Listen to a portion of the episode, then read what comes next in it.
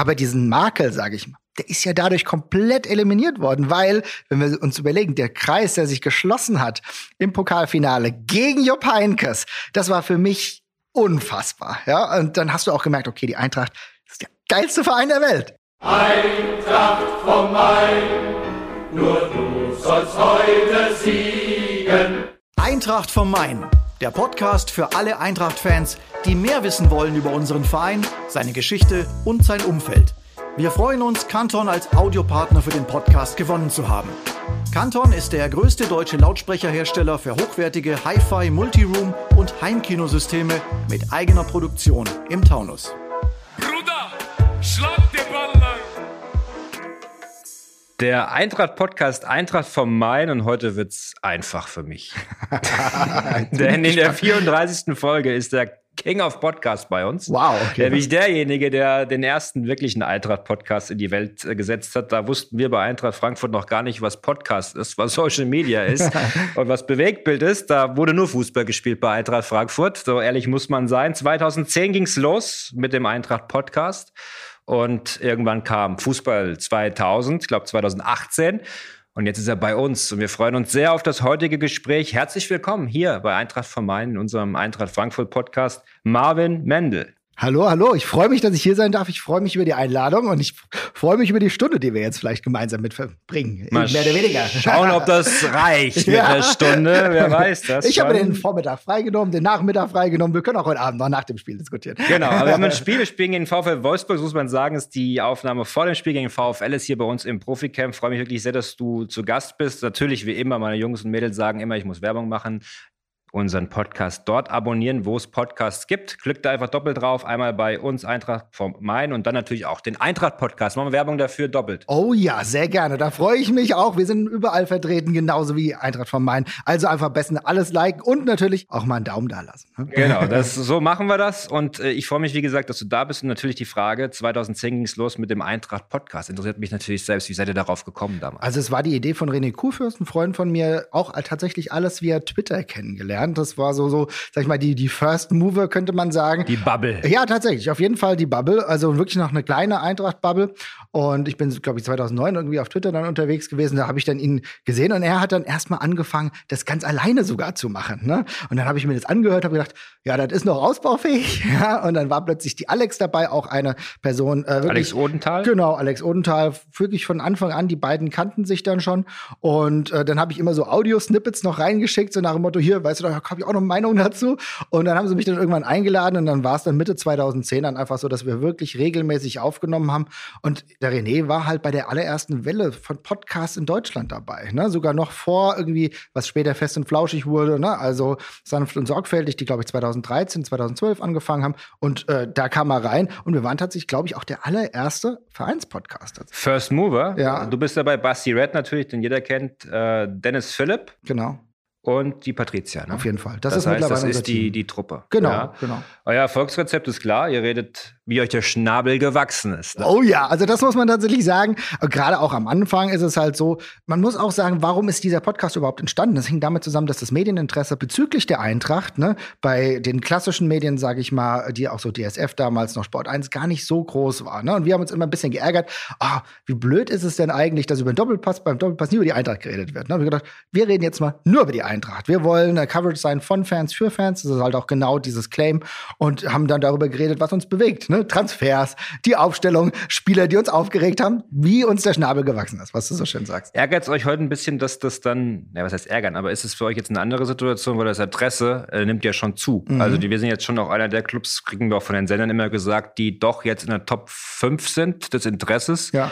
Wir kommen gar nicht mehr nach mit Interviewanfragen, um ehrlich zu sein. Wir müssen aufpassen, hier, da und was, wie es halt so ist im modernen Fußball. Ja. Früher war das, glaube ich, alles ein bisschen anders in der Zeit, gerade 2010, 2011. Es war ja kurzzeitig mal so ein kleines Hoch mit Skippe, dann sofort abgestiegen. Ja, ich glaube, ihr seid sogar gleich abgestiegen. Ja, ja, genau. Vielleicht einen Abstieg dabei gehabt. Das genau das Ding. Ja, genau. Wir haben den Abstieg dabei gehabt und auch diesen Frustrationsmonate, wo du sagst mit Skippe, ne, wo du echt eine geile Hinrunde spielst und denkst, okay, jetzt läuft der Lachs hier, ne? Geckers trifft und du denkst, jetzt kann nichts mehr passieren. Wir sahen, waren ja schon an den Europacup-Plätzen so ein bisschen dran und dann ging es runter, Abstieg der Schande, könnte man sagen. Und dann Wiederaufbau natürlich auch mit dem schönen Hoch, was wir dann später erlebt haben und seitdem. Aber klar, wir haben den Abstieg miterlebt, wie als Fans. Ne? Ich bin irgendwie 95, 96 so zur Eintracht wirklich gekommen und ich bin mit Abstieg groß geworden. ja. Also das heißt, alle deine Fixpunkte, also Podcast-Start Ja. und Fanstart, gingen mit Abstiegen los. Ja, also ein bisschen vorher, also ich bin 94, 95, glaube ich, zum ersten Mal so richtig intensiv Eintracht-Fan geworden und 95 dann im ersten Mal im Stadion.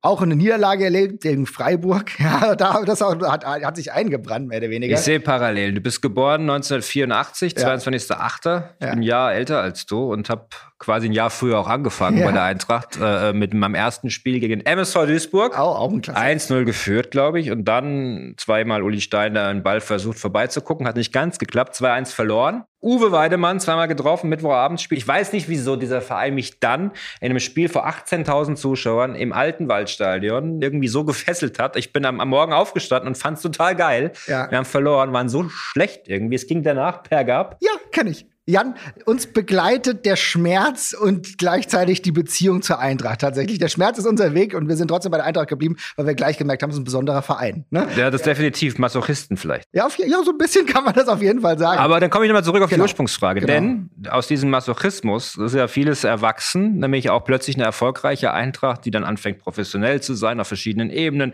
Ihr habt mit dem Podcast sehr, sehr viel Leidenschaft reingebracht, sehr, sehr viel Herzblut auch. Und dann wird das plötzlich alles so, naja, ich sag mal, medial größer. Ja. Also nicht nur jetzt bei uns, sondern auch äh, vor allen Dingen drumherum.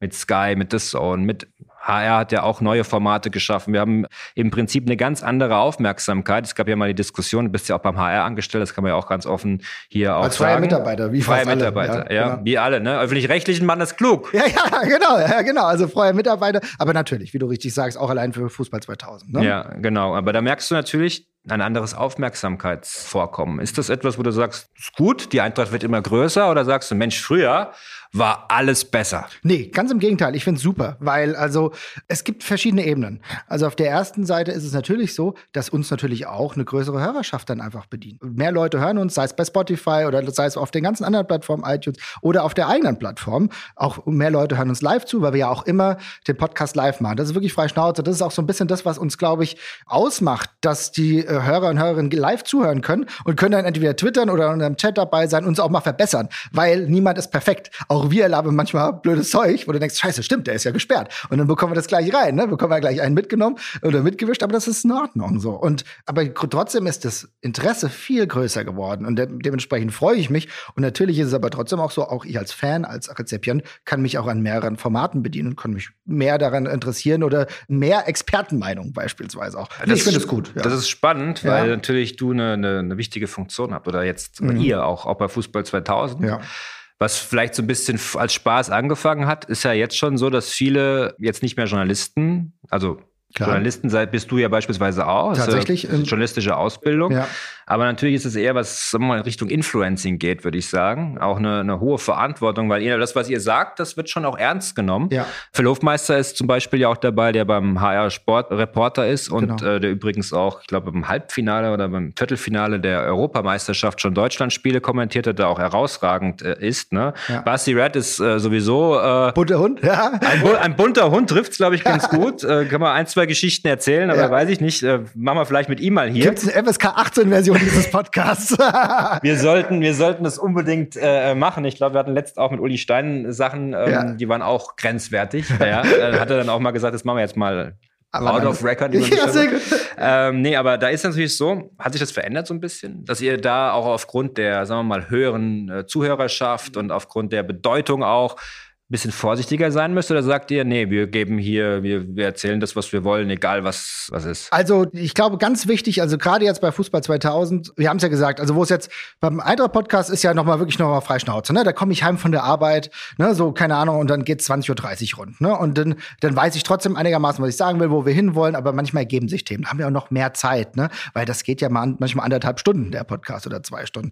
Bei Fußball 2000 setzen wir uns ja schon so ein bisschen die Zielsetzung, dass wir vielleicht maximal so eine halbe halbe, dreiviertel Stunde, außer wir machen die Sachen auch live, ne? so Redline Day oder so, weißt du, wenn es darum geht, wer könnte denn jetzt noch zur Eintracht kommen, das mag ich auch sehr. Aber in der Regel ist es ein bisschen kürzer, prägnanter und natürlich wissen wir auch schon darum, dass es verantwortungsvoll ist. Ne? Und ich glaube, was wichtig ist und wo wir natürlich auch immer mal drüber nachdenken müssen, ist, dass wir natürlich eine Verantwortung haben, weil es macht keinen Sinn, sinnlos beispielsweise auf die einzelnen Spieler oder so anzugehen. Du hast immer Spieler, die beispielsweise auch mal schlecht performen, aber dann fragt man sich schon, es gibt immer ein Maß, das du kritisieren kannst. Und ich glaube, das muss immer fair bleiben. Denn es, es gibt eine Art Schmähkritik. Beispielsweise arbeite ich ja auch viel in den Nachrichten, das du ja gerade gesagt hast, mache dort viel bei Social Media und bekomme auch die Kommentare mit. Also ich arbeite sehr viel in den Kommentarspalten bei Hessenschau beispielsweise. Und da ist es so, da merken wir auch, wie wenig differenziert wird. Und das nehmen wir natürlich mit auch in unserer Arbeit. Wir lesen ja auch, ich lese alle Kommentare, die es bei Fußball 2000 äh, bei YouTube drunter gibt. Und das nehmen wir auch mit. Und da kommen auch viele unterschiedliche Meinungen. Aber wir wollen schon auch kritisieren. Aber das muss halt auf einem Fundament basieren, wo man sagt, es wird nicht zur Schmähkritik. Und das aber, ist wichtig. Aber stresst sich das manchmal? Weil die Welt ist ja schon schwierig im Social Media Bereich. Ja. Ich glaube, alle Kommentare zu lesen, wir kennen das ja auch ich meine, wenn wir jetzt heute Mittag irgendwie gegen Wolfsburg nicht performen, was zu Hause ja durchaus schon mal vorgekommen sein soll, dann äh, weiß ich genau, wohin die Richtung heute Abend wieder geht. Wenn es überhaupt nicht läuft, dann der Trainer und wer auch nicht alles dran schuld ist. Das gehört ein Stück weit ja auch dazu, aber es gibt ja auch Dinge, die unter der Gürtellinie sind. Wie geht ihr mit sowas um? Also es gibt ganz unterschiedliche Ebenen. Ne? Also ich glaube übrigens, was ich gerade beschrieben habe, ist trotzdem ein Prozess der Entwicklung. Weil du ja schon sagst, wir haben mit Fußball 2000 ja klein angefangen und sind dann auch größer geworden. Und dieser Verantwortung mussten wir auch erstmal gerecht werden. Ich glaube, das gehört auch dazu, dass wir das sagen. Ne? Dass wir, wenn wir kritisieren, das machen wir oft genug, aber dass wir weise Worte wählen, zumindest nach dem Stand, wie wir es gerade beurteilen können. Jetzt komme ich zu diesem Punkt das ist schon frustrierend. Also, weil es natürlich auch immer darauf ankommt, wie adäquat ist diese Kritik. Und wenn es dann wirklich unter die Drittlinie geht, wir haben das bei, keine Ahnung, Lammers ist ein Kritikpunkt total oft, ja. Und das ist trotzdem ein Spieler, bei dem ich, der hat, spielt gut Fußball, der muss erst mal reinkommen, so. Und das ist, wir müssen einfach auch ein bisschen mehr Zeit in Leute investieren. Und das aber in einer großen Vielfalt von Menschen auch glauben zu machen, ist nicht ganz einfach. Aber da muss ich trotzdem sagen, Fußball ist zwar ein spezielles Ding, tatsächlich aber noch besser als Nachrichten generell. Also was unter Nachrichtenformaten passiert in den Kommentaren, ist noch mal eine ganz andere Ebene. Also auch an Hasskommentaren. Ja, auf jeden was Fall. Politik betrifft. Ja, dann. Politik, also Politik ist extrem problematisch und ich glaube, jeder hat, kann auch unterschiedliche Meinungen zur Politik haben und wir reden ja selber über Nuancen, wo wir sagen, das gefällt mir jetzt nicht. Wenn es aber darum geht, dass man wirklich auch Leute und Politiker beispielsweise den Tod wünscht, dann muss dann auch Hass melden, beispielsweise Hessen gegen Hass ist ja auch eine Plattform. Und da müssen wir tatsächlich Community Management unfassbar viel machen. Das ist eine der Hauptaufgaben. Aber es wird immer schlimmer, ne? Ja, auf jeden Gefühl. Fall. Also klar, auch die Corona-Pandemie, das darf man nicht rausrechnen. Viele Leute, die sich normalerweise mit Leuten unterhalten, gehen in die Kneipe und babbeln mal und dann ist wieder gut du hast ja diesen Drucklöser nicht. Und ehrlich gesagt hast du den Drucklöser Stadion ja für viele auch nicht. Ne, wo wir auch vielleicht nicht hundertprozentig alle zufrieden sind, dass jetzt gerade, jetzt geht's langsam wieder los, jetzt kommen wieder Fans. Aber dass der ein oder andere mal einfach ins Stadion geht, bisschen pöbelt, bisschen rumkrandelt, danach zufrieden ist und nach Hause geht, ein paar Bierchen getrunken hat und einfach froh ist. Wir sind halt Menschen. Und das fehlt halt natürlich auch. Und das kondensiert sich einfach in den sozialen Medien, wo es auch gerade unter den Kommentaren auch bei Einzelspielern problematisch wird. Wir haben das aber ja immer wieder erlebt und da, glaube ich, ist es auch für, für einen Verein, wahrscheinlich kannst du mir den Ball wieder zurückspielen, ja. auch eine Verantwortung, auch die Spieler zu schützen. Hm? Ja, klar, das ist äh, für uns natürlich immer wichtig. Warum geht der nicht mal zum Indeo, macht er dies und jenes nicht? Das ist, wissen wir natürlich die Insights. Zumindest versuchen wir es zu adaptieren und ähm, gibt da auch ein Beispiel. Ich glaube, Dian Drama in, in Augsburg, ne, als er da gespielt hat. Und klar wollten die alle mit ihm sprechen, aber du musst den Jungen erstmal langsam ranführen. Klar, super, wenn er sich hinstellt und sagt, na ja, das war kein Fehler oder das und das oder wie auch immer. Er hat, muss erstmal seine Szene sehen, muss ich selbst einordnen. Der ist 19. Ja, und wenn du den da gleich reinschmeißt, in seinem ersten Interview, wir hatten das mit Barkok mal gemacht tatsächlich, als er in Bremen dieses Tor ja. geschossen hat, da kam Jessica Kastrop auf mich zu und sagte, wer ist das überhaupt? Ja, okay. Und so war das Interview danach ja. auch bei Sky. Und äh, da muss ich sagen, ja, verstehen manche nicht so, lass doch die Jungs babbeln. Mhm. Aber wenn dann am Ende ein riesen Rattenschwanz an komischen Kommentaren kommt, dann hat keiner was von. Er ist beim nächsten Mal nicht bereit, was zu machen. Und deswegen ist es leider manchmal so ein bisschen gelackt, wie man so schön sagt. Ja, ja, klar. Also das ist natürlich auch genau das Ding. Und wenn ich das wieder zurück auf Fußball 2000 projiziere, ist es halt bei uns so, dass wir, wie gesagt, wir lesen uns die Kommentare dann durch und wir versuchen, die Stimmung auch abzufangen. Aber auch für beispielsweise für die nächsten Folgen. Wenn ich beispielsweise merke, heute kommt eine Reaktion zu dem Spiel. So, und dann äh, sehe ich, worauf reagieren die Leute, dann nehme ich das mit in die Sendungsvorbereitung, ne? weil ich versuche ja dann die Gefühle auch mitzutragen. Mhm. Aber wir sind auch dafür zuständig zuständig, ne, das zu kanalisieren und das einzuordnen. Ich glaube, Einordnung ist immens wichtig in dieser Gesellschaft, ja. in die, dieser immer weitergehenden Gesellschaft, die auch komplizierter wird. Ganz grundsätzlich, nicht nur Fußball. Aber ihr habt angefangen, da wollte ich noch mal gerade Mhm. zurückkommen, dann eben 2010 mit dem Eintracht-Podcast, der sehr, sehr erfolgreich ist. Wöchentlich erscheint ihr. Ja. Irgendwie über 5000 Leute, die euch zuhören. Auf Das jeden Fall. Also mittlerweile, es funktioniert immer besser. Ne? Also Ja. das ist es halt. Wir haben, glaube ich, mit zwei, drei angefangen und haben uns diversifiziert. Wir haben noch ein, weil wir gemerkt haben, durch Fußball 2000 funktioniert auch das YouTube-Ding auch dort ganz gut, auch nur als reiner Audio-Podcast. Wir sind jetzt eigentlich bei so einer Roundabout-Zahl von 10.000. Das ist sehr gut, das ja. ist eine gute Zahl und äh, habt da natürlich eine, eine, eine hohe Community, die ihr bedient. Mhm. Ist das sowas, wo ihr sagt, das macht noch so viel Spaß, auch in den jetzigen Zeiten? Weil wir hören ja immer davon, dass der Fußball momentan, das ist ja so ein bisschen, also ich sage es ein bisschen deutsch. Ehrlich. Mhm. Ja, weil okay. so, ne, wir, wir, wir leben in so einer Zeit, gerade kann man nicht ins Stadion, man kann dieses Gefühl nicht haben und dann redet man erstmal alles total schlecht und kritisiert alles. Ja, das ist so, finde ich, ich gucke das bei mir, ich bin ja auch Deutscher und so und dann denkst du dir immer, Mensch, du bist ja genauso ein Allmann. Äh, du findest immer was zu Ja, meckern. klar, ja. und Ja. man schaut sich das an, dann denke ich mir gerade, haben wir so eine Situation, ja, wir reden über Katar, wir reden über äh, Dinge, die im Fußball vielleicht auch nicht so optimal sind. Bayern München wird irgendwie wahrscheinlich irgendwann 18 Mal in Folge Meister Oh gewesen Gott, ist sein. das frustrierend, ja. Das ist ja, bis wir dann kommen und Ja. sie ablösen. Ja, ich. das wäre gut. Wenn das das Ziel ist, dann, ne- dann nehme ich sogar die 18 Meisterschaften Okay. in Kauf. Ja, also jetzt ich, hätten wir noch neun Jahre, glaube ich. ja, jetzt, jetzt, jetzt nagel ich dich aber fest. Also hier im Podcast, ihr habt zuerst gehört, so ablösen wird die Eintracht den FC Bayern. Ja, gut, okay. Das ist ein Wunschdenken, Ja. ne? aber du weißt, worauf ich hinaus Ja. will. Ist es momentan tatsächlich so, dass ihr sagt, okay, wir merken das auch, die Leute interessieren sich weniger? Ich, ich glaube, es gibt ganz unterschiedliche Nuancen. Also ich finde, wo erstmal wirklich der erste Einbruch war, war Anfang von Corona.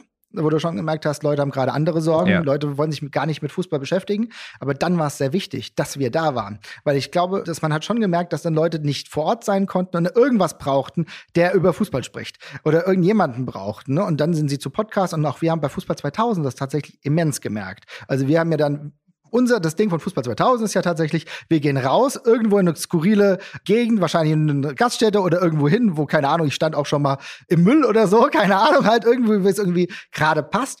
Wir suchen uns die kuriosesten Orte aus und reden dann irgendwie in einer launigen, aber auch adäquaten, du hast ja eben Phil Hofmeister, der Marc Weidenfeller genannt, die beide den journalistischen Part haben. Und dann reden wir über die Frankfurter Eintracht. Und dann waren wir auch zu Hause gefangen. Ne? Corona hat uns alle zu Hause, es gab keine Möglichkeit, die Produktionsbedingungen irgendwie so zu verlagern, dass es Corona-sicher war, also haben wir uns zugeschaltet. Zwar mit Bild, aber da haben wir gemerkt, die Leute wollen das. Und die Leute haben das sogar gefeiert, dass wir trotzdem dranbleiben. Und ich glaube, es gab diese Delle und diese Aufmerksamkeit hin zum Fußball, die muss auch erst wieder aufgebaut werden nach Corona. Ich glaube, das merkt jeder, ja. Ja. Gerade diejenigen, die auch Fans brauchen. Ne? Aber ich glaube, es war schon sehr, sehr wichtig, dass es es überhaupt gab. Hm. Ja, wir merken das natürlich auch, gar keine Frage. Mhm. Ich glaube auch, man auch mit der Eintracht in der Region auch ein klares Zeichen setzen, dass wir zu den Leuten wieder gehen. Ne? Weil klar, in den letzten Jahren, äh, wenn du europäisch spielst, Halbfinale Genau. und äh, Pokalsieger bist und dich europäisch qualifizierst, ist es immer eine andere Geschichte. Ja. Jetzt spielst du quasi für dich selbst. Es gibt nichts Frustrierenderes als Geisterspiele. Ich durfte ja das Privileg auch genießen, über ein Jahr hinweg jedes Spiel zu sehen. Ja. Es ist fürchterlich.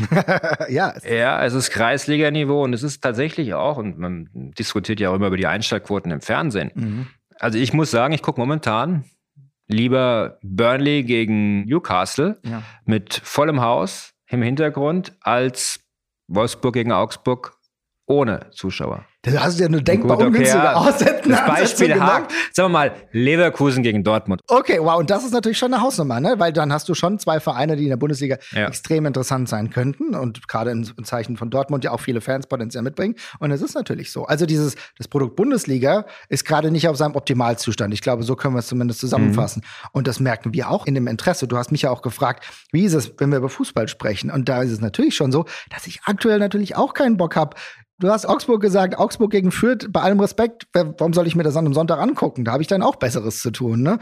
Aber die Eintracht-Spiele gucken wir noch und wir merken halt, dass wir aber gerade noch mehr Eintracht-Fans werden. Also wir sind ja immer Eintracht-Fans, aber uns hat ja die Bundesliga sehr interessiert. Ne? Und dass das Interesse sich bei vielen auch von unseren Zuhörern und Zuhörerinnen auch eher auf den Verein noch mehr kondensiert. Ich glaube, das ist wahrscheinlich ein Learning aus dieser ganzen Corona-Phase, weil alles andere, was die Bundesliga sonst macht, nicht mehr so interessant. Hauptsache mein Verein.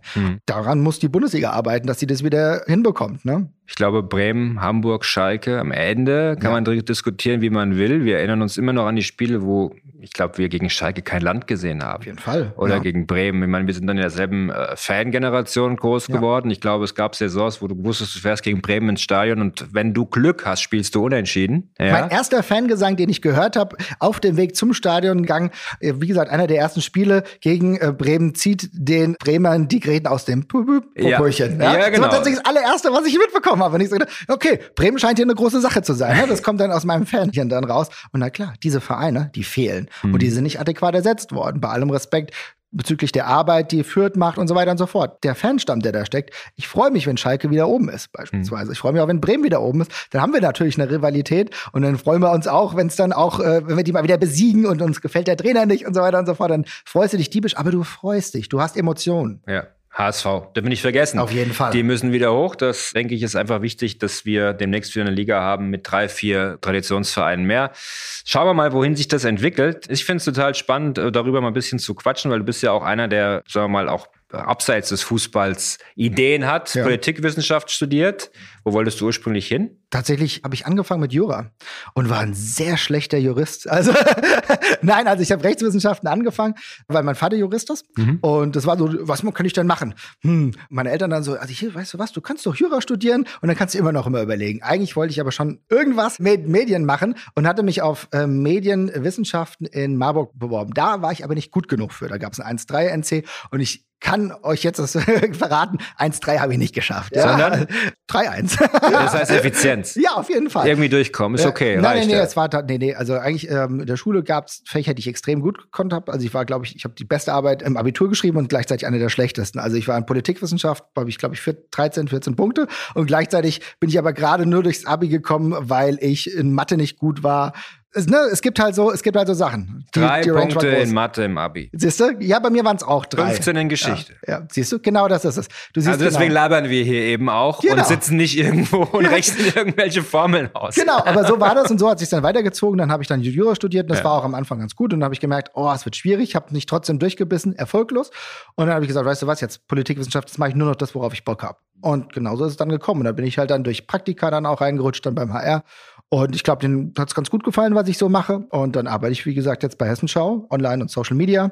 Und da bin ich sehr zufrieden. Und da haben wir viel mit Politik zu tun. Ne? Politik, Sport, das sind Dinge, wo man sich gerne aufregt. Ja. Hier steht auch als äh, Input, den ich bekommen habe, Marvin Mendel regt sich gerne auf. Ja, manchmal. Also tatsächlich, ich glaube, das ist richtig. Gerade wenn man so die Anfangszeit des Eintracht-Podcasts mit, da war ich noch aufgeregter. Ne?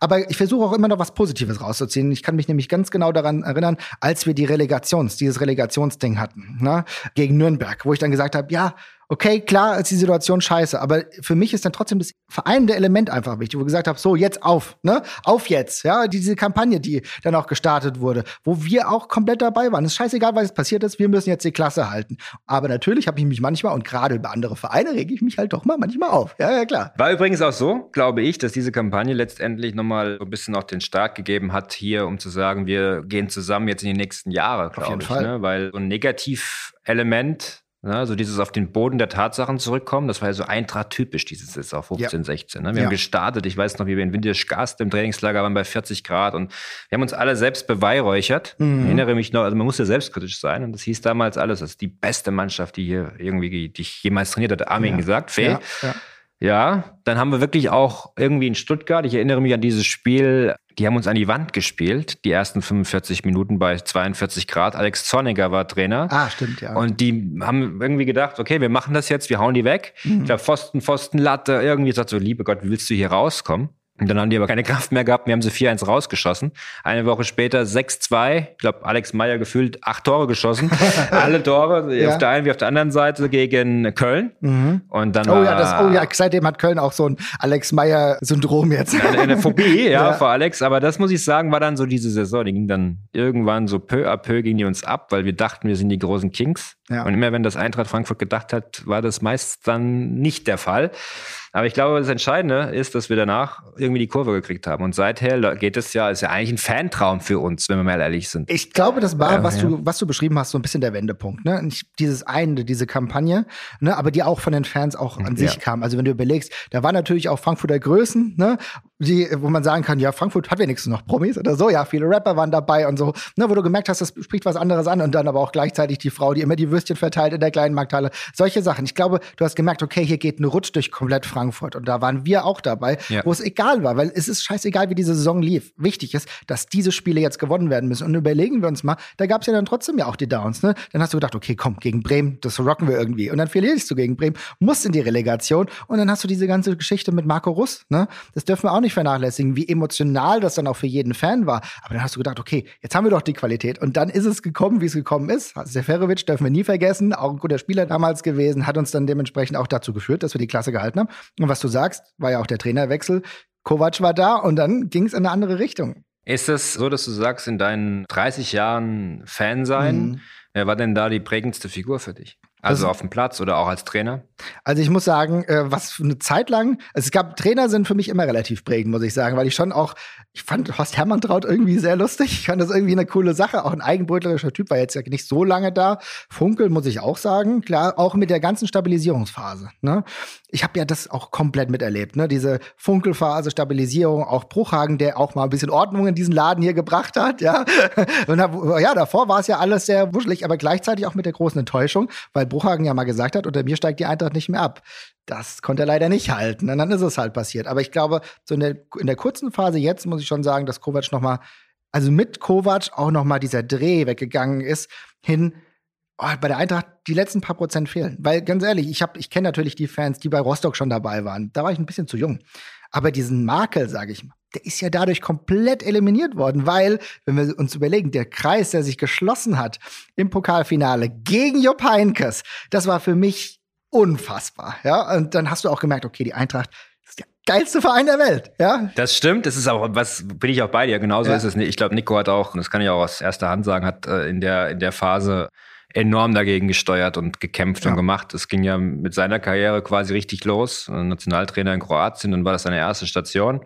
Da haben auch alle mitgezogen. Ne? Ja. Das ist, glaube ich, entscheidend. Wer zweieinhalb Stunden trainiert, da muss man auch erstmal mitziehen. Also sehr akribisch gewesen. Super funktioniert damals.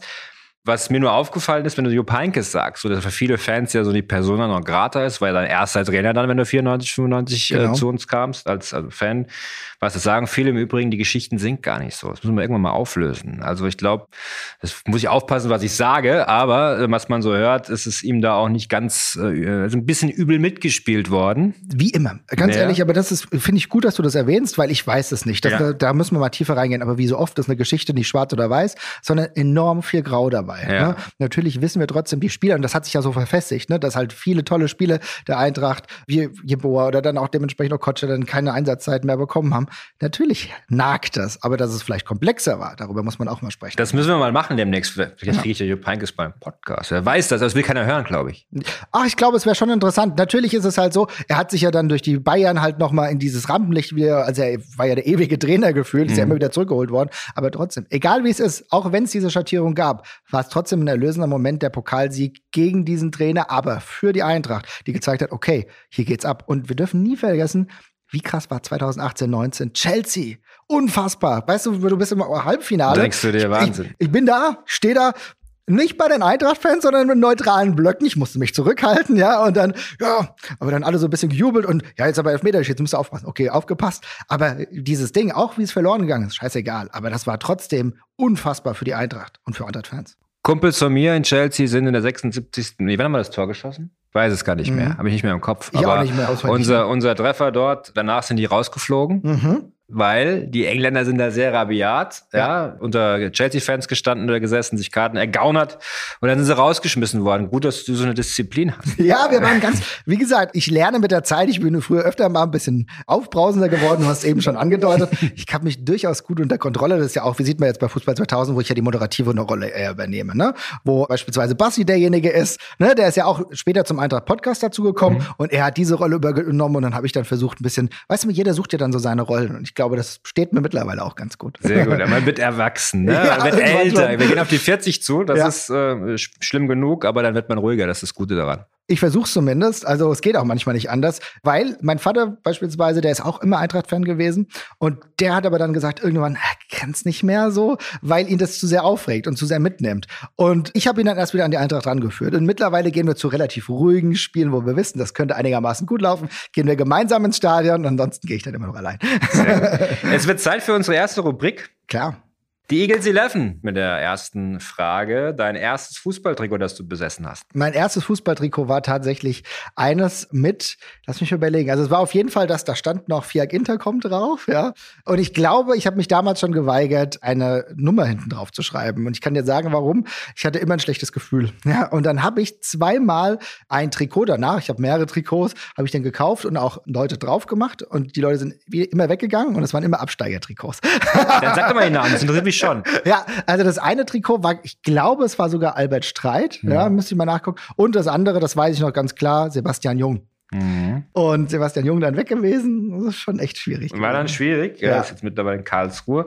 Bester Spieler der Welt auf deiner Position, fragen wir immer die Spieler. Auf meiner Position. Und äh, beim Präsidenten haben wir immer gefragt, ein anderer Präsident, der dich inspiriert. Ah, Was okay. frage ich dich? Du könntest mich natürlich fragen, wer die, der beste Elfmeterschütze ist. Dann frage ich dich das. nee, aber frag mich mal Position, weil du hast ja vorhin gesagt, ich habe ja beim VfL Merwitz gespielt und Genau. wollte da immer Torhüter sein. Ja. Tatsächlich war aber selbst da kein Platz für mich, weil es gab bessere Torhüter, es gab wirklich gute Torhüter. Aber ich kann dir zumindest sagen, weil ich, schon, ich muss schon sagen, Manuel Neuer ist ein wunderbarer Torhüter. Das finde ich schon unfassbar gut. Aber der Torhüter, der mich früher am meisten inspiriert hat, war tatsächlich Andreas Köpke. Auch einer der Gründe, warum ich zur Eintracht gekommen bin. Tatsächlich auch ein äh, Idol. Ich habe das Uli Stein damals im Podcast gesagt. Das war mein großer Grund für Ja. die Eintracht, weil das einfach ein geiler Typ war. Und ich auch sagen muss, Leute, die die, ja gut, wir sind unter uns, die Fresse aufmachen Ja. und nach vorne gehen, haben mir immer gefallen. ey, der Typ war ja nicht groß. Ne? Das erste Nationaltrikot, was ich hatte, ne, und ich habe glaube ich zwei, war das Torwarttrikot von Andy Köpke, was er ja dann auch getragen hat, Europameisterschaft Dieses 96. hellblau. ja, das hellblau. Ich habe dieses hellblau, ist wahrscheinlich ein bisschen zu eng mittlerweile.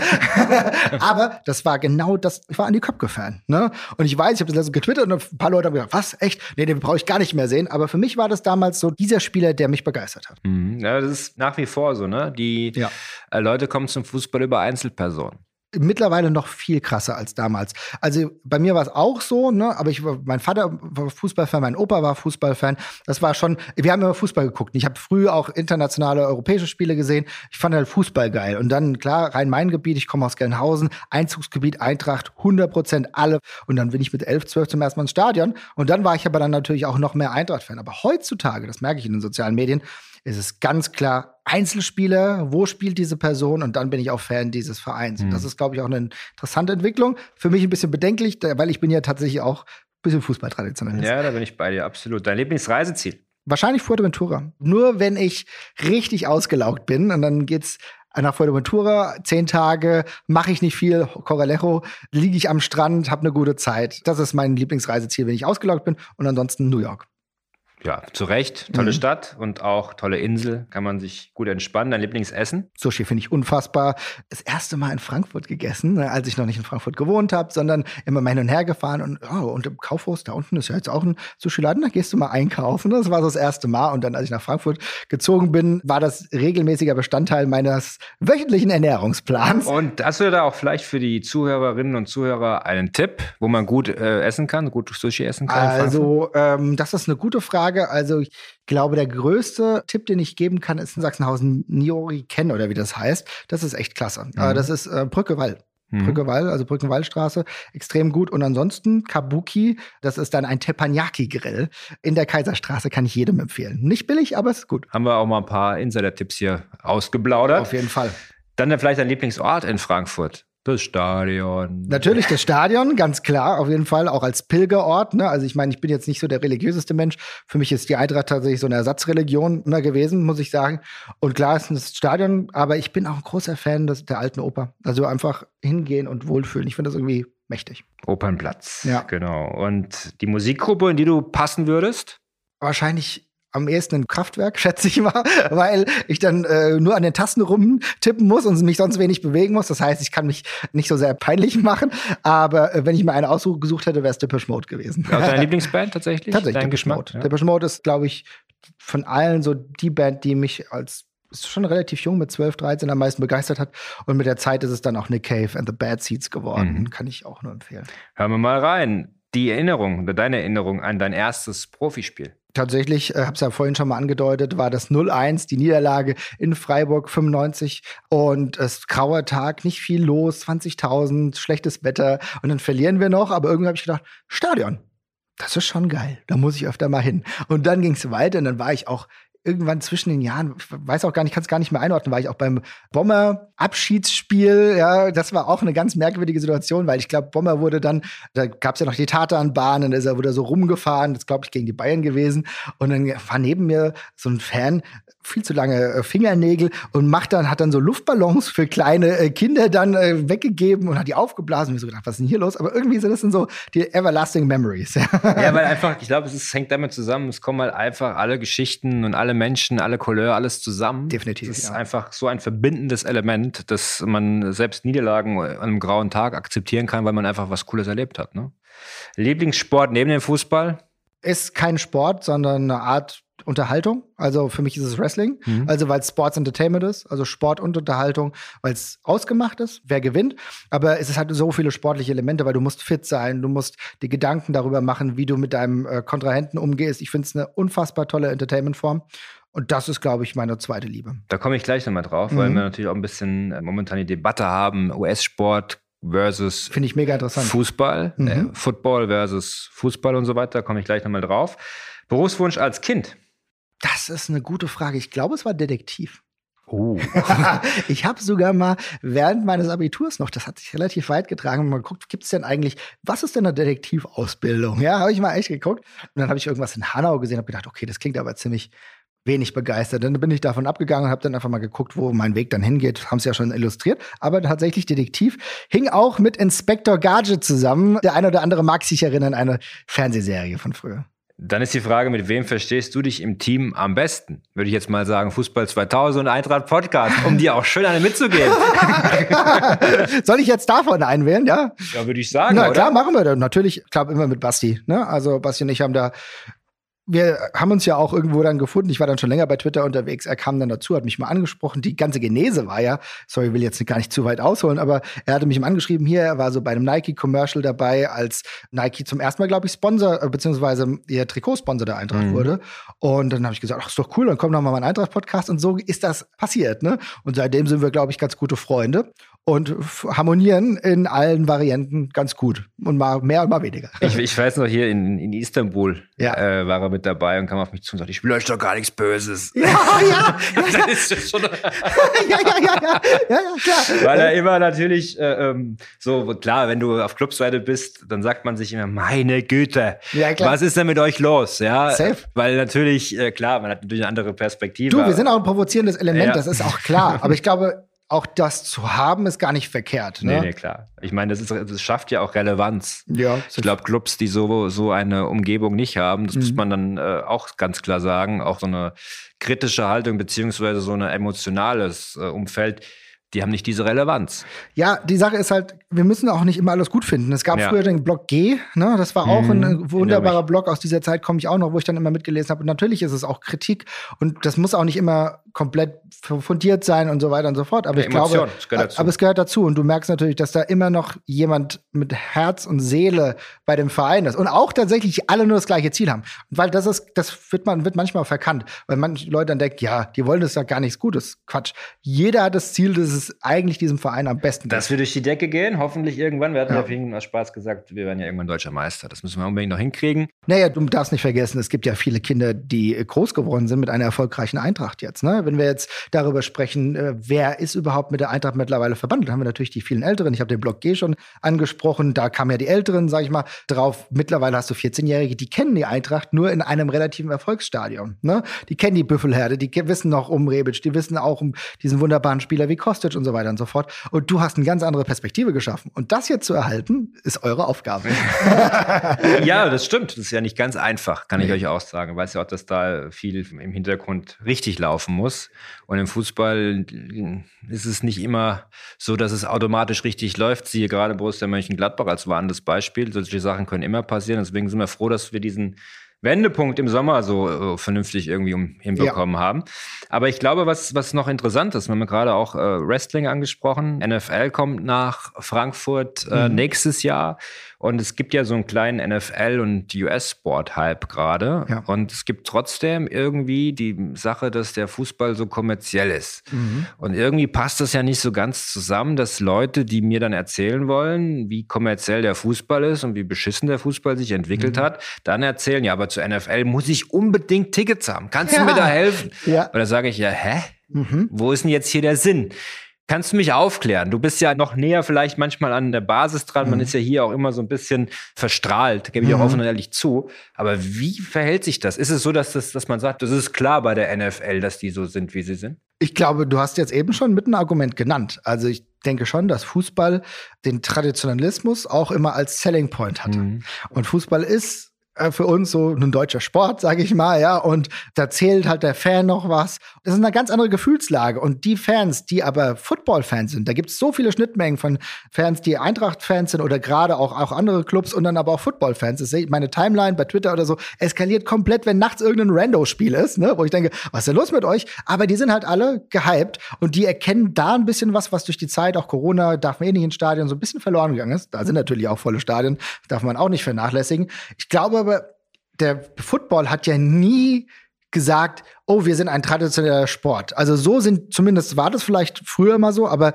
die ganzen Fans, die in Deutschland Fans geworden sind, wie damals auch NBA, ne? wir erinnern uns, als wir noch jung waren, da war der NBA-Hype so groß, ne? Und da gab, wurde es auch, Frank Buschmann war damals schon irgendwie ein Kommentator für NBA und ja. so weiter und so fort. Und hier ist es halt bei Football so, da ist jedem klar, das ist ein kommerzielles Ding, aber das ist nur Unterhaltungssport. Also Sport ohne Unterhaltung funktioniert in den USA nicht. Und so ist es halt. Und bei uns ist aber natürlich diesen Clash. Und Warum auch? Weil Fußball bei uns immer noch so ein bisschen traditioneller verkauft wird. Mit Werte und so, ne? Und ganz ehrlich, nenn mir mal Werte der LA Rams. Niemand interessiert diese Werte. Weißt du, du hast keine Ahnung, wer ist denn da Präsident? Die allerwenigsten wissen das. Show. Ne? Natürlich, es ist ja. Unterhaltung, ja? Und so muss man das auch sehen. Und dann kann ich natürlich verstehen, dass Fans, die Fans dieses Sportunterhaltungsformat sind, natürlich sagen, ich kaufe mir Tickets und trotzdem bin ich traditionell. Das sind zwei unterschiedliche Ausformungen. Deswegen, ich finde, das kann man nicht eins zu eins vergleichen. Ne? Aber es ist spannend, darüber zu diskutieren, weil natürlich man gewisse Dinge mitnimmt. Der Fußball muss ja auf der einen Seite, soll sich professionalisieren, er will trotzdem die Basis halten. Und das ist ja das Schwierige, ja, ja. ich glaube, was ihr auch irgendwie beherzigen müsst und auch mitnehmen müsst, weil wir haben auch diese junge Generation, die wird nicht mehr so viel mhm. Wert auf Traditionalismus legen, wie die Generation, die, sag ich mal, 40, 30 plus, würde ich noch sagen, die sagt, Fans und Verein, die haben für mich noch einen anderen Wert, ne, wo auch, wo wir auch beispielsweise als Eintracht Frankfurt uns ja alle klar gegen Rassismus stellen, ne? wo wir auch froh sind, dass wir einen Präsident wie Peter Fischer haben, der klare Kante zu Sachen bezieht. Dass wir das noch als Verein früh mitgetragen haben, ne? also relativ früh äh, Maßnahmen gegen Antisemitismus und so weiter ergriffen. Das ist ja wirklich ein Wert. Ne? Aber sowas kannst du in den USA nicht erkennen. Ja, genau. Und dass du das noch mitnimmst und gleichzeitig sagst, ja, wir müssen in einer Art und Weise ein Stück weit kommerziell werden, um noch erfolgreich zu sein, weil wir haben beispielsweise mit der Sprachbarriere Probleme. Natürlich, England kann expandieren, Englisch versteht jeder. Die Bundesliga die hat so eigene Worte und dann musst du erst mal sehen, ob du in Asien oder so populär bist. Kommt also, darauf hin, wohin willst, du ne? expandierst, glaube ich. Genau. Ich glaube, du kannst aber noch innerhalb wachsen. Aber natürlich musst du diesen inneren Konflikt mit, ja, aber ihr findet Football gut und Fußball auch, aber das kann, passt doch dann so gar nicht zusammen. Das muss man auflösen. War eine These, ne? Ja, aber ja. über die man natürlich diskutieren kann. Ich beschäftige mich auch damit, weil, weil ich das auch viel lese. Ja, ja weil mhm. du sagst ja auch Wrestling aktiv. Das ist ja mhm. auch typisch US, sehr kommerzialisiert, trotzdem natürlich total spannend, auch Unterhaltung. Ja, genau. Was hat halt auch den Ansatz, ne? Ja. Weil es geht darum, auch die Fans anzuziehen, ne? damit sie eine gute Show haben. Das ist ja das A und O bei Wrestling ist, am Ende des Tages soll jeder glücklich rausgehen und soll sagen, geil, ich habe drei Stunden bestes Entertainment gehabt, ne? Und dann habe ich mir noch ein Shirt gekauft, weil am Ende geht's auch um. Den Anspruch soll bei Eintracht Frankfurt auch haben, ja, dass klar. alle glücklich rausgehen. Oft genug ist es nicht der Fall. Das Problem ist, ihr könnt es nicht bestimmen. Da kannst du es einigermaßen, wenn du gut bist, hast du eine super produzierte Show und da weiß ich aber, worauf ich mich einlasse. Total ja. verstanden und äh, auch richtige Punkte sicherlich ja. dabei. Wichtig ist, glaube ich, für Eintracht Frankfurt als Club, dass man nie vergisst, woher man kommt und wer die Basis ist. Ähm, und das glaube, wird eure Aufgabe sein. Ja, ist aber spannend, auch gerade mit den Kids. Ne? Das wird eine ganz interessante Geschichte. Die laufen alle mit MAPs und äh, Paris Saint-Germain-Trikots durch die Gegend. Natürlich unwissend, was dahinter alles noch für eine Maschinerie herrscht. Und das kritisiere ich ja halt. Und das ist ja genau der Punkt, ne, wo du vorhin gesagt hast, äh, ich werde manchmal vielleicht aufbrausen oder so, aber für mich ist ja genau dieser Konflikt, ne, wohin geht die FIFA jetzt? jetzt. Ne? Jetzt haben wir eine Weltmeisterschaft, die kann ich so nicht gutheißen. Mhm. Aber ganz ehrlich, du könntest auch als DFB jetzt beispielsweise sagen, wir werden, wir boykottieren diese das nicht, ne? sondern wir fahren dahin, auch trotz dass so viele Leute dort gestorben sind, weil wir den Rechnung tragen wollen, weil wir nicht wollen, dass das, was sie gemacht haben, die Leute, die ihr Leben dort gelassen haben, umsonst war. So kann ich es auch verkaufen. Ne? Und so kann ich sagen, ein ernsthaftes Interesse. Aber darüber muss man sich heute in dieser pluralistischen Gesellschaft, in dieser Gesellschaft, die immer mehr Probleme aufwirft, muss man sich Gedanken machen, wie man auch ehrlich zu sich selbst sein kann. Absolut. Wir haben gerade in China in äh, Zeiten des Klimawandels eine Olympiade, wo ich glaube, es gerade Drohnenbilder gibt, ja. wie wenig Schnee da liegt, nämlich nur dort, wo auch der Skilangläufer langläuft. Über die Sinnhaftigkeit kann man durchaus diskutieren, dann ist mir, glaube ich, eine Olympiade irgendwie in äh, Lillehammer lieber. Definitiv, ja. ja. weil wir müssen schon ein bisschen auch äh, wieder am Boden der Tatsachen bleiben. Bin ich hundertprozentig bei dir. Ich glaube, Katar ist nochmal ein einzelnes Feld. Ja. Ähm, ich glaube, der Fußball muss aber meines Erachtens dann auch in den nächsten Jahren schauen, dass er die Basis nicht verliert. Und das wird, glaube ich, eines unserer großen Aufgaben sein. Definitiv. Und da habt, habt ihr natürlich als Verein auch die Möglichkeit, in einem gewissen Maße auch ein Sprachrecht zu nutzen. Ne? Und dann muss man halt sehen, wie es läuft. Ne? Bis zur Sommerpause, was hoffst du? Was meinst du, ist in der Saison noch möglich für uns? Ich muss ja sagen, ich bin ja Berufspessimist manchmal auch, dass ich dann einfach sage, ich freue mich, wenn wir die 40 Punkte haben. Wir stehen jetzt gerade aktuell bei 31 und das ist aber erstmal so, weil ich bin ein gebrandmarktes Kind, ich bin mit dem Abstieg irgendwie auch groß geworden und erstmal die 40 Punkte haben und dann zu schauen, wie es weitergeht, finde ich total geil. Ne? Also ich freue mich, für mich ist tatsächlich so ein kleiner Erleichterungsmoment, erstmal 40 Punkte, wir brauchen jetzt noch neun und dann geht's weiter. Und dann ist halt alles möglich, weil du weißt nicht, wie diese Bundesliga gerade funktioniert, weil wir haben gerade immer noch einigermaßen viele Corona-Fälle, da kann auch was passieren, dadurch, dass es vielleicht Ausfälle gibt, kann der ein oder andere immens hochrutschen, weil es können ja auch markante Spieler sein. Ansonsten muss ich sagen, bin ich sehr zufrieden, wenn wir Platz 9 erreichen und im Halbfinale der Europa League stehen oder vielleicht sogar noch höher kommen. Also Europa League, die rechnen wir gerade raus, weil wir nur Bundesliga denken, aber die ist ja auch wichtig. Ne? Die ist verdammt wichtig. Da gibt es auch noch, in diesen Zeiten ist das nicht so unwichtig, tatsächlich auch noch ein paar Euro zu verdienen auf der einen Seite und auf der anderen Seite glaube ich, wird das auch nochmal so ein Stimmungsaufheller sein. Ich habe immer noch die Hoffnung, dass wir vielleicht im März ein paar Zuschauer mehr drin haben. Mhm. Vielleicht dann auch wieder die aktive Fanszene irgendwann begrüßen dürfen, die ich super. sehr vermisse, um ehrlich zu sein, weil diese Atmosphäre Geisterspiele schon eine andere Note haben als normale Fußballspiele tatsächlich. Aber da muss ich sagen, das braucht dieser Club. Wenn ich da reingehen darf, es ist doch genau das. Was hat mich früher auch geprägt, angezogen? Auch in Spielen, wo, wie, keine Ahnung, wo ich gegen Oldenburg war, da war Hans-Jörg Butt noch Torhüter und sein Bruder war als Ersatztorhüter da. Mhm. Aber was hat mich angezogen? Diese Fans, die halt da waren, ne? Und die trotzdem Stimmung gemacht haben und wo du gedacht hast, geil, du bist ein Teil davon, ne? Und ey, wir verlieren und wir gewinnen auch wieder. Dieses Gefühl, wirklich als Einheit zu fungieren, egal ob man jetzt irgendwie Fanmitglied dort ist, dort ist, alles scheißegal. Aber die Kurve ist unfassbar wichtig und ist auch einer der USPs, als es bei der Eintracht sportlich noch nicht oder so vom feinen Fußball noch nicht so gut lief, konnten wir immer sagen, egal, Jetzt kommt aber Dortmund hierher und jetzt werden wir hier richtig Gas geben. Was waren das für Partien, als es richtig gescheppert hat und wir wirklich, keine Ahnung, die Kurve gesungen hat und die Kurve gesungen hat. das ist, glaube ich, das, was wir zwingend wieder brauchen. Absolut, das ist auch das, das Gemeinschaftserlebnis. Ich, weiß, ich habe irgendwann mal hier vor kurzem in meinem Fanclub die EFC Hausbergadler hier in Butzbach. Ja. Da gab es einen, der hat äh, beim Halbzeitgewinnspiel mitmachen mhm. dürfen, der Bademeister. Und der hat äh, getroffen. Das war ganz, der war ganz happy. Geil. Und jetzt haben die natürlich mit dem Video, mit dem, die ganze Fahrt hin, wie mhm. mit seinem Fußball, also Fußball schon mitgenommen und ja. hat das dann zelebriert. Ist dann unten vor die Kurve, hat sich dann den Kniefall gemacht und so. Und so ein Video gibt es auf YouTube, habe ich mir mal wieder reingezogen und mir überlegt, Mann, das ist es eigentlich. Wenn man mal wieder vergisst, warum man eigentlich zum Fußball gegangen ist. Ja. Unabhängig jetzt von den Jungs, die auf dem Platz stehen. Klar. Ja, weil die 10.000, die heute kommen, mhm. die kommen schön separiert mit Maske und genau. setzen sich jeweils irgendwo hin und dann sitzen sie da, gucken das Spiel. Klar, das fesselt auch irgendwo, aber es ist natürlich was anderes, wenn ich mit meinen Jungs, Mädels dahin fahre und bin im Zug von Anfang bis Ende dabei, äh, gönn mir ein paar Shoppen und habe eine schöne Zeit. Genau. Das ist, glaube ich, das Schlimmste, was gerade fehlt. Das ist es, auf jeden Fall. Wie gesagt, wir haben den Gemeinschaftsaspekt, den wir ja schon beleuchtet haben und gerade auch dieses Ding, dieses ich bin irgendwie Teil von etwas. Ne? Und ich glaube, was für uns alle Menschen auch, glaube ich, immer relevant ist, wir wollen Teil von irgendwas sein, was wir theoretisch beeinflussen können. Ne? Ich habe deswegen bin ich auch Wrestling-Fan, weil als Wrestling-Fan hast du wirklich einen großen Impact, was da gerade passiert. Und wir als Fans auf der, an der Kurve haben aber auch einen Teil. Und wir beeinflussen das mit, über, wir spielen heute gegen Wolfsburg. Sondern ist es aber so, erinnere dich an das Spiel, wo wir durch Wolfsburg mit einem 2 zu 2 in die Europa League gekommen sind. Mhm. Diese Stimmung davor, weil wir gemerkt haben, hier passiert gerade was, Und da den geht Ball was. ins Tor geschrien. Wir haben diesen Ball ins Tor geschrien. Da habe ich Gänsehaut, wie ich dann hier am Rasen dann danach saß draußen und ich war komplett fertig, weil das geil, wir sind aufgestiegen und haben es in die Europa League geschafft. Und danach, was danach kam, wie wir nach Bordeaux gefahren sind, keine Ahnung, stundenlang in diesem geilen Zug gesessen, mit Leuten angefreundet. Ja, warum seid ihr alle in Orange gekleidet? Naja, das ist halt jetzt ja die Fahrt. Oh ja, cool. Und versucht französische Brocken zu sprechen. Auch ein verbindendes Element. Fußball. Ja. Und das ist halt genau das. Deswegen, ich glaube, natürlich kann man, wir haben ja vorhin über Football gesprochen, aber das ist ja jetzt kein verbindendes Element. Da gehst Ja. du dann hin, bist hier in Deutschland und findest das cool und gehst Lässt wieder halt wie ein Konzert. halt. Wie ein Konzert. Aber für uns Fußball ist immer das verbindende Element. Egal, wo die Person herkommt, egal, auch unterschiedliche Gesellschaftsklassen, ne? Da bekommst du alle zusammen. Und im Optimalfall hoffe ich, dass uns alles auch wieder scheißegal ist, was die Person links neben dir dann irgendwie gerade fühlt und so weiter und so fort, sondern wir alle die Eintracht anfeuern. Ich, da hoffe ich hin, das ist für mich einer der wichtigsten Dinge in der nächsten Zeit. Glaubst du, das kommt wieder? Auf jeden Fall. Ich habe die zwingende Hoffnung, aber wir müssen viel dafür tun. Ich glaube, es ist kein Selbstläufer. Denn viele Ältere, kann ich mir vorstellen, haben sich ein Stück weit davon abgewendet. Du hast die Komplexität schon beleuchtet. Fußball im Spannungsverhältnis. Geil, jetzt nutze ich Spannungsverhältnis als Wort.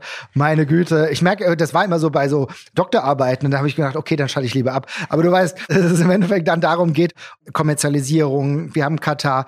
Und dann haben sich einige schon abgewandt, aber wir müssen die Leute das Potenzial wieder voll ausschöpfen und auch Leuten die Angst nehmen. Ich kann mir auch vorstellen, dass jetzt gerade durch die Corona-Zeit vielleicht später in einem halben Jahr noch einige Leute Angst haben Ja, werden. Aber je mehr man gemeinschaftlich sagt, so, es ist wieder sicher, wir sorgen dafür und wir tun ja alles und äh, lass uns diese Elemente wieder haben, dann hat die Eintracht mehr als die allermeisten Bundesliga-Vereine die Chance, dass wir hier wieder eine volle Hütte haben. Definitiv. Corona und Maske und Abstand ist das, was Verbindung kaputt macht. Hoffen wir mal, dass die Pandemie demnächst Geschichte ist und wir uns dann alle wieder hier sehen und Ja. ihr natürlich im Podcast auch dann alles entsprechend einordnen könnt. Grüßt mir die Crew. Auf jeden Fall, was denkst du, wenn es wieder rund geht, wenn wir wieder Möglichkeiten haben mit Fußball 2000, auch wieder vor Ort, das ist ja auch so, was uns auszeichnet. Wir sind auch verballert, vielleicht ein, zwei Bier sind zu viel getrunken und dann reden wir über das Spiel im Halbfinale der Europa League und dann wirst du bei Fußball 2000 sehen, dann live nachts noch, was wir zu diesem Spiel denken und dann sehen Von mir aus auch sehr gerne in Sevilla. Okay, da bin ich dabei. Und dann ist es auch, dann kann uns keiner stoppen. Nee, Oder? dann- Dann, dann- gehen wir alle ins Stadion, egal wie. Dann, dann auf jeden Fall, keine Ahnung, wir bauen ein eigenes Stadion davor, wenn es Genau, sehr gut. Es gibt noch eine Rubrik zum Abschluss. Ja. Äh, haben wir im Prinzip, ehrlich gesagt, äh, durch unser Gespräch, wenn ich ehrlich bin, eigentlich schon beantwortet. Aber wir machen es jetzt nochmal zum Abschluss. Was war dein schönster Eintracht-Moment? Aber Ich glaube, mein schönster Eintracht-Moment ist natürlich das Pokalfinale, das kann mir nichts nehmen, aber ich muss schon sagen, ich finde, was nichts besser beschreibt als die Frankfurter Eintracht, ist tatsächlich das äh, Ding in Chelsea, weil es Freud und Leid wunderbar vereinnahmt hat. Also, wir haben ein wunderbares Spiel, die Eintracht-Spieler sind komplett über sich hinausgewachsen. Du hast herausragendes Spiel auch von Hinteregger gesehen. Er verschießt den Elfmeter, aber es ist scheißegal. Die Fans drücken ihn trotzdem. All das, ne, das it's a poetic, poetic tragedy, könnte man auf Englisch meinen. Ich glaube, das ist das, was ich zur Eintracht fühle. Dass nicht immer alles rund läuft, aber dass im Endeffekt die Emotionalität wichtiger ist. Und du wachst auf und denkst, ja, es ist natürlich jetzt schon scheiße. Aber vielleicht ist es geiler, in London ausgeschieden zu sein, als irgendwie ins Finale zu kommen, dann irgendwie in Land hinzufahren und sich dann irgendwie abschießen zu lassen. Hey, nehmen wir doch das Ding in London. Wir hätten sie aber gewonnen gegen Arsenal. Ich glaube auch. Das ist schwacher Trost. Ne?